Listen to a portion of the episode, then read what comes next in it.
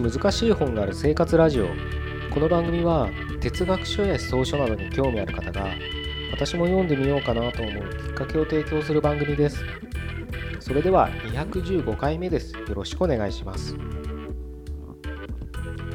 今日はですね自分を追い込む大切さっていうのをちょっと考えてみたいなと思います。僕はねあの読書会とかでもそうなんですけどまあいろんな別に読書会だけじゃないですけどねいろんな場であの新し初めて会う方っていうのが結構多いんですけれどその中ねやっぱり多くの人が何していいかわからないとかね、えー、うん、っていう悩みをね抱えてる人が多いのかなと思うわけです。でそれはまあ人事じゃなくて僕自身もずっとそういうことで悩んでた時期っていうのもありますしなので共感できるっていう、うん、分かるよっていう気持ちがすごく強いのでね、あのこういった活動してるっていうのもその背景にあるんですけどよく僕はそういったねあの相談を受けて言うのが環境を設定してしまいなさいみたいなことを言うんですよ。それはあの環境っていうとちょっと、え、よくわからなく聞こえるかもしれないけど多分皆さん今学校ないし仕事？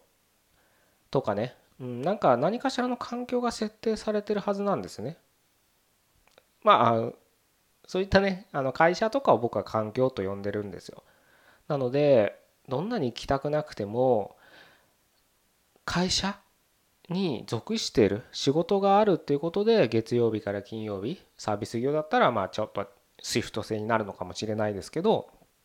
行くわけです。それはお金のためとか生活のためっていう理由もあるとは思うんですけど一義には環境が設定されてるからもう行かざるを得ないようになってるわけです。もちろん自分の意思でもう行かないっていうふうにはできるかと思うんですけど多くの人はやっぱり行くわけですね。学校もそうですよね。受験のテストだってそうですよね。何月にテストがあるからっていうもうそこに場がかんあの環境がね設定されてしまってるから我々はそれに向かって何かしらの努力なりし、うん、しなきゃいけないことをするっていうことになるんですね。これが設定されてないと例えば何かレポートを書かなきゃいけないっていうのにその環境が設定されてなかったら正直そんなにあのやる気が起きないですよ。まあ今日じゃなくていいかみたいなね。ケーキ食べてダイエットは明日からみたいなそういうような心境ですよ。うん。なので環境っていうのはやっぱり設定しないといけないのかなと。それを裏を返せば僕ら人間ってそのぐらい怠惰な生き物なんですよ。何かが決められてないと行動に移せないと言ってもいいのかもしれない。なので10代の頃とかね若い頃は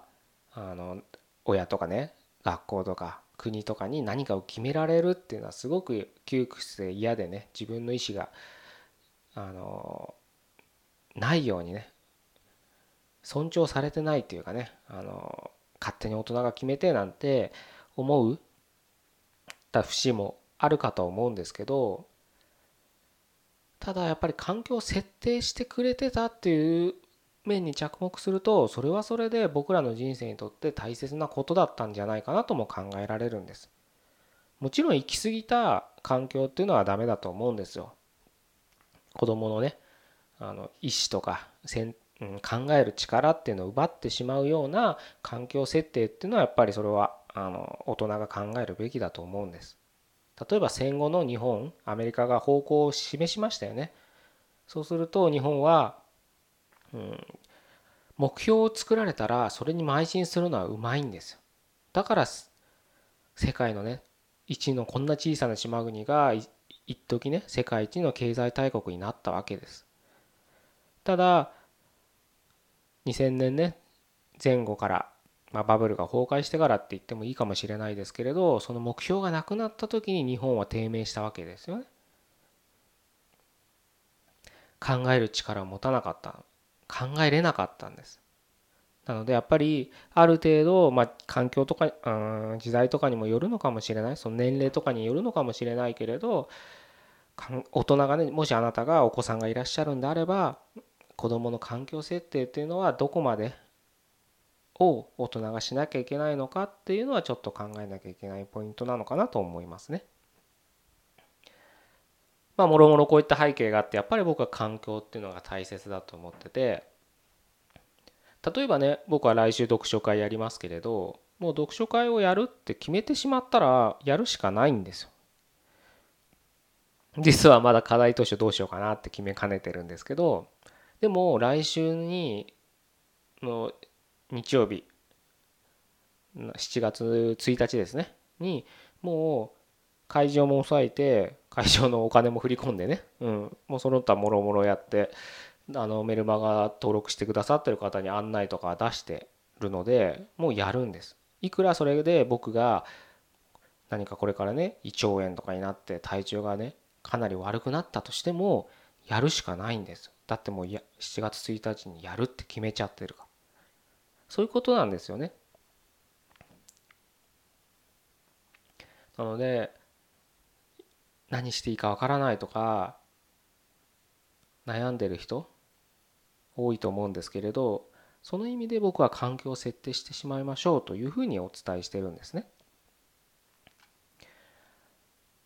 その何どんな何を環境をね設定していいかわからないんだよっていうツッコミもね質問っていうのかな、うん、もう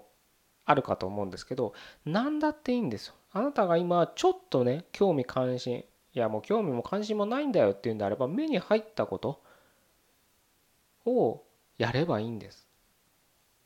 今例えば僕のこの音声を聞いてるんであれば本なんて普段読まないけどまあじゃあとりあえずなんか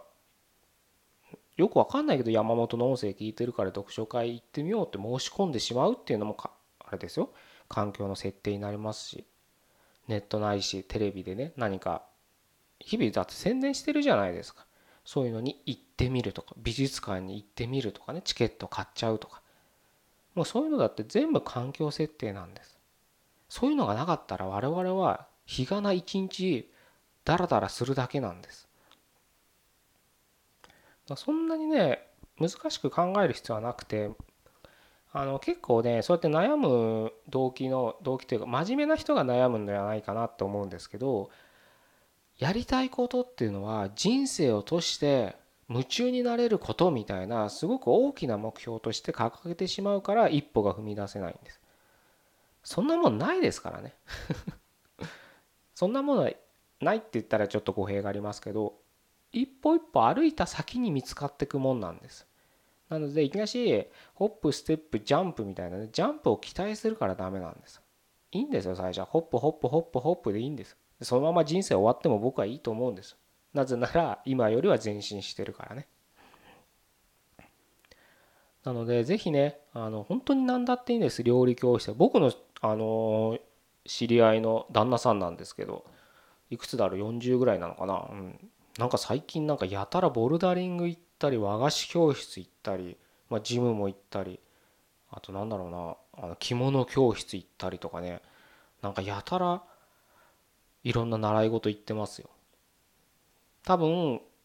彼なりにねいろいろあのお子さんがいらっしゃらないっていうのもあるんですけれど何か人でサラリーマンでちょっとねひとときうつ病になって、えー、1ヶ月かな？1ヶ月半ぐらいちょっと休職したみたいな話も聞いたことありますけどきっと彼なりにそのいろいろとねやらなきゃいけないって意識が立ち上ってそういった行為に出てるはずなんですまあ意識があるかどうかはちょっと別としてねきっとそういった今じ今に彼は生きてるから何かあのね、日々は忙しいですけど土日を使って休みを使ってそういった習い事家でダラダラしてちゃいけないみたいなのがあってそういった習い事に出かけてるんじゃないかなと思うんですよね。じゃあそれが何になるのかは分からないですけどでもたまにあのたまに半年に1回ぐらい会うんですけどすごく楽しそうですよ。この辺、まあ、じかなり長い付き合いになる人たちなんですけど、うん、昔よりはすごく楽しそうに話とかしてるのを見てるとやっぱりそういった何かね決断環境を設定したという決断でが及んだ結果なのかなっていうふうに僕は勝手にねそれは僕の個人の感覚ですけど彼らと接してるとそういうね雰囲気は受け取るかなというふうに思いますね。是非あのなかなかね悩む気持ちはすごくわかるんです僕自身もそうでしたから でも僕なんかもう手当たり次第目についたものもう本は買うわセミナー行くわもういろんなことをやってましたからね。だからその分お金も時間もかかりますよ。でもいいんですよ別に。お金なんて別に使っちゃえばいいんですよ。なのでね是非もし悩んでることがあるんであれば環境を設定してしまうっていう意識を持ってもらうと少し違う景色が見えるんじゃないかなというふうに思います。じゃあ今日はここで終わりたいと思います。215回目でした。どうもありがとうございました。